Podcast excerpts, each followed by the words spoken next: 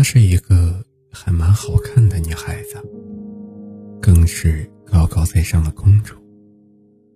但有一点不好，她的脾气不好，而且喜欢抠脚丫。公主爱抠脚丫的事情，只有国王和公主贴身的侍女知道。也是啊，这种事情传出去都丢人啊。是知道了公主喜欢抠脚丫，国王本就荒凉的头上，怕是又要再掉几撮头发。终于，为了皇家的威严，国王就抠脚丫一事和公主来了一个严肃的家庭会议。最终，以暴脾气的公主和国王大吵了一架。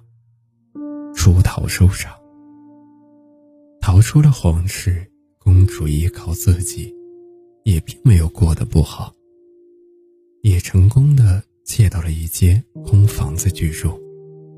只是从一个农家女孩子那里借来的衣服和鞋子，也过于破旧。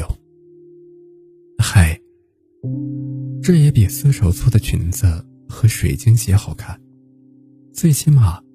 穿成这样，没人管我抠不抠脚丫。公主正这样一边想着，一边坐在椅子上抠脚丫，却因为一个陌生的男孩子的推门，而吓愣了原地。你是谁呀？骂骂咧咧的公主指着男孩子的鼻子，知不知道随便进别人家是犯法的呀？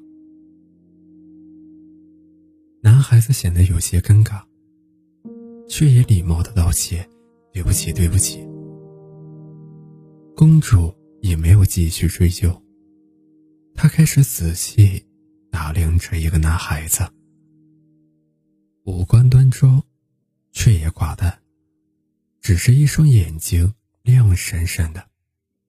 被这一双亮闪闪的眼睛盯着，公主竟然脸红了起来。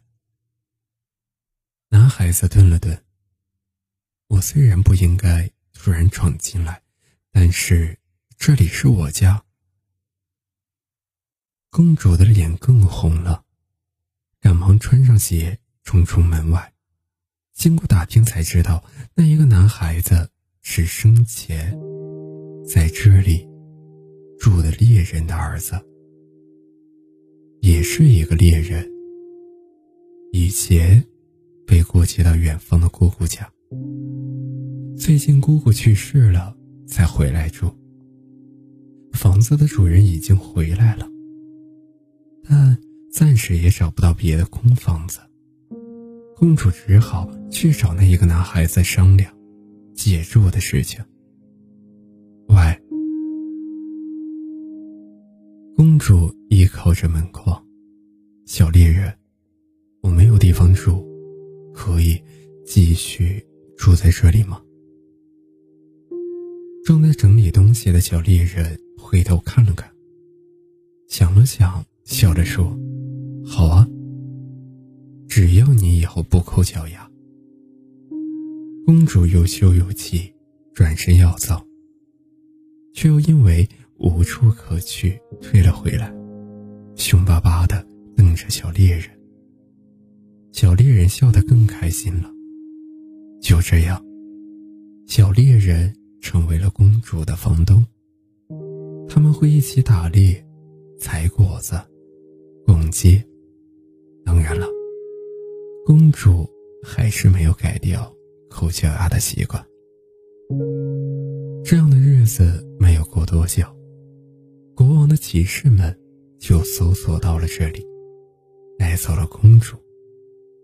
在骑士的压制下，小猎人的反抗显得苍白无力。公主回到皇宫以后，国王举办了一场化妆舞会，邀请了很多年轻王子来参加，为公主挑选合适的丈夫。